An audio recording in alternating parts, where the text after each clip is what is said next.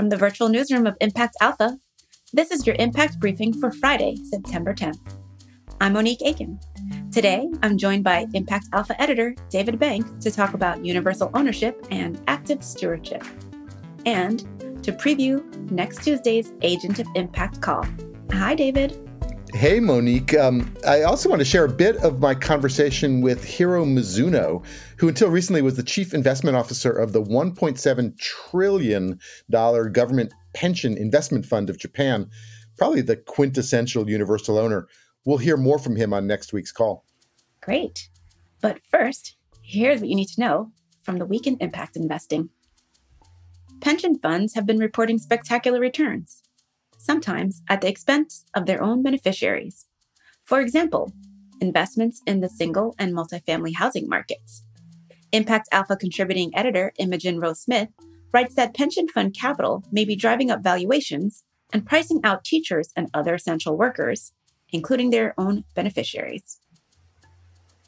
Conservation finance is gaining steam. Investments from corporations like L'Oreal and Apple signal growing interest in sustainable forestry and ecosystem conservation. Seven in 10 conservation investors are planning to boost investments this year, according to the Coalition for Private Investment in Conservation. The parade of new climate funds continues to swell. The latest, Galvanized Climate Solutions, from hedge fund manager and one time presidential candidate Tom Steyer and Katie Hall of Hall Capital Partners. Among the backers are billionaires Marc Benioff and Laurene Powell Jobs. Galvanize says it will commit a quarter of its profits to climate and climate justice organizations. Elemental Accelerator in Honolulu is spinning out Earthshot Ventures with $60 million for, quote, bold and diverse founders transforming markets with new climate solutions. The two funds share some of the same bold faced investors, including Steyer and Laurene Powell Jobs. And the Employee Ownership Catalyst Fund raised nearly $5 million for worker ownership conversions. The fund is managed by Mission Driven Finance and Project Equity and has commitments from Living Cities and others. Impact Alpha subscribers got all of these stories and more in their email each day this week. Welcome back, David. Great to be with you again, Monique. I saw the piece in Impact Alpha this week about the new wave of shareholder resolutions that are coming up in the wake of last year's unexpected victories at Exxon and other companies. Yeah, you know, shareholders um, are are are emboldened. I, I should say um, there are going to be resolutions, obviously, on climate, as you said, but also on um, on income inequality, on on um, what, what are called uh, public benefit corporations, on um, all kinds of things that come under the, the guise of, of stewardship. Some people call it active stewardship, forceful stewardship, long term stewardship. Stewardship is kind of hot, including I think uh, at your at your shop uh, TIIP, and we're looking forward to, uh, to to the work you guys are doing. Yeah, I mean, we are focused on systemic risks and opportunities and sharing with investors how to understand all of this.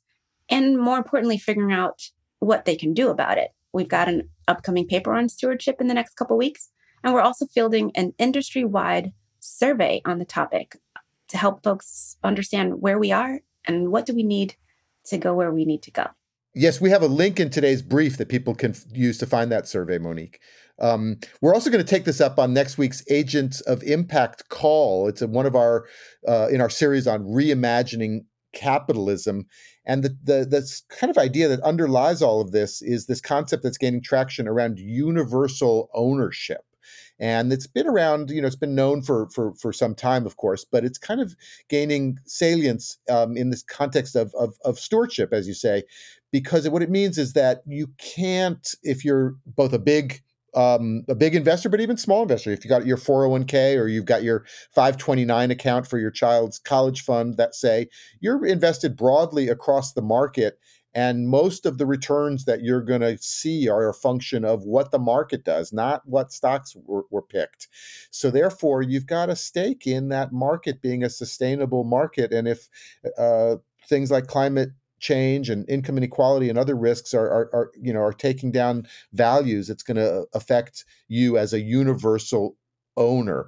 As i mentioned um, one of the biggest universal owners is the government pension investment fund in Japan. I had the great pleasure of speaking with Hiro Mizuno, who has been until this year uh, the chief investment officer of the GPIF.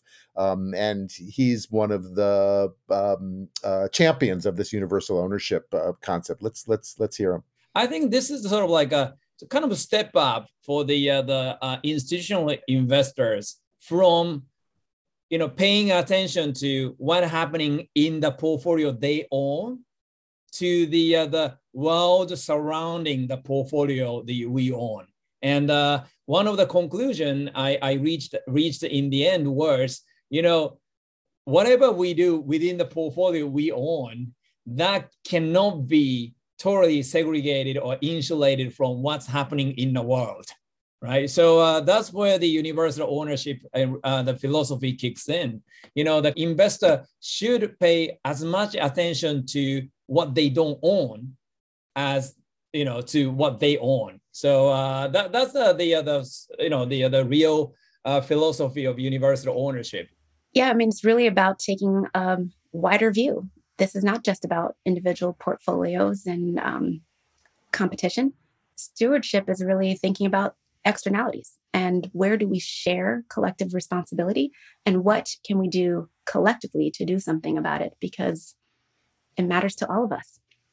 Yeah, in, internalizing externalities, as you say, um, Monique, is one of the sort of key concepts that's coming up as well and and the negative externalities come from somewhere and they come from in many cases companies that are also in your portfolio. So some companies in your portfolio are doing damage to other companies in your portfolio. So the notion is that if you're managing that, you need to be uh, working very closely and and aggressively, frankly, with the companies to to mitigate their negative externalities, not just for the risks to that company that they might be caught on the wrong side of, say, climate regulation or something, but on the risks that they're posing to the rest of your of your portfolio um, and the rest of society.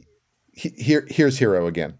I mean, uh, the, if we are making the money by investing in a company who actually produces a lot of, you know, the uh, negative externalities, you know, who have to pay for that cost?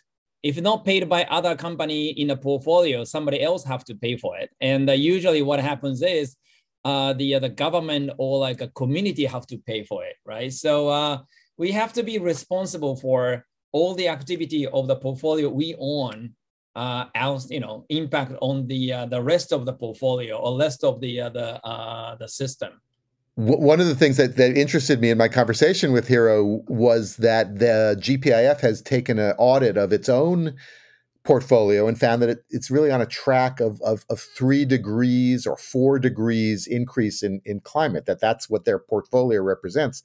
And I asked him, how can you uh, justify that if you're this kind of universal owner taking responsibility? And he said, that's exactly the point that they own the universe that the, the the the world market essentially is on a four or four and a half degree uh, increase in temperature, which, as you know, you know is is is unsustainable. The point is not for their portfolio to try to dodge that.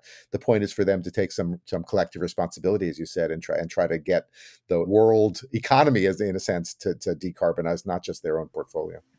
Gives new meaning to know what you own and take responsibility for it take responsibility for it. Well, that's going to do it for your impact briefing this week. More all day at impactalpha.com. Thank you, David, and thanks to our producer, Isaac Silk. Subscribe to get full access to the site and the daily brief. Right now, we're offering podcast listeners $100 off their first subscription. Go to impactalpha.com slash subscribe and use the code briefing100. Thank you for listening. I'm Monique Aiken, Managing Director for TIIP, the Investment Integration Project. Be sure to check back for next week's briefing. Until then, take good care.